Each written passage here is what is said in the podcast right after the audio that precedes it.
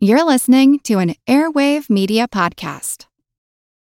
When you need mealtime inspiration, it's worth shopping Kroger, where you'll find over 30,000 mouthwatering choices that excite your inner foodie. And no matter what tasty choice you make, you'll enjoy our everyday low prices, plus extra ways to save, like digital coupons worth over $600 each week. You can also save up to $1 off per gallon at the pump with fuel points. More savings and more inspiring flavors make shopping Kroger worth it every time. Kroger, fresh for everyone. Fuel restrictions apply.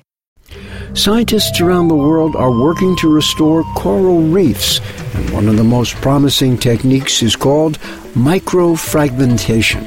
I'm Jim Metzner, and this is the pulse of the planet. Microfragmentation refers to the cutting of corals into small pieces and then using that as the base upon which your corals would grow. Maya Trotz is a professor of civil and environmental engineering at the University of South Florida. So when you have your coral reef and the storms come, they might break your corals apart, and then depending on where those corals land, they tend to grow again.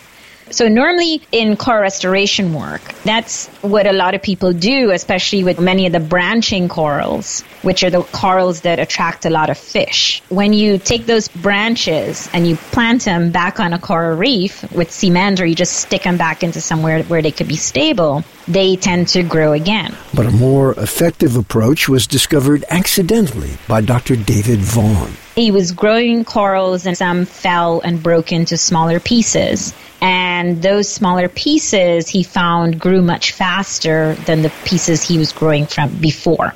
So he invented the term microfragmentation and he would use a diamond blade saw to cut the coral into these smaller pieces. And he might put five of those pieces on the same substrate material and they would grow faster and also merge together. And so for some of the slower growing corals, like the brain coral, he could grow something that would normally take 10 years in a much shorter period of time. Pulse of the Planet is made possible in part by the Center for Earth and Environmental Nanotechnology and the National Science Foundation. I'm Jim Metzner.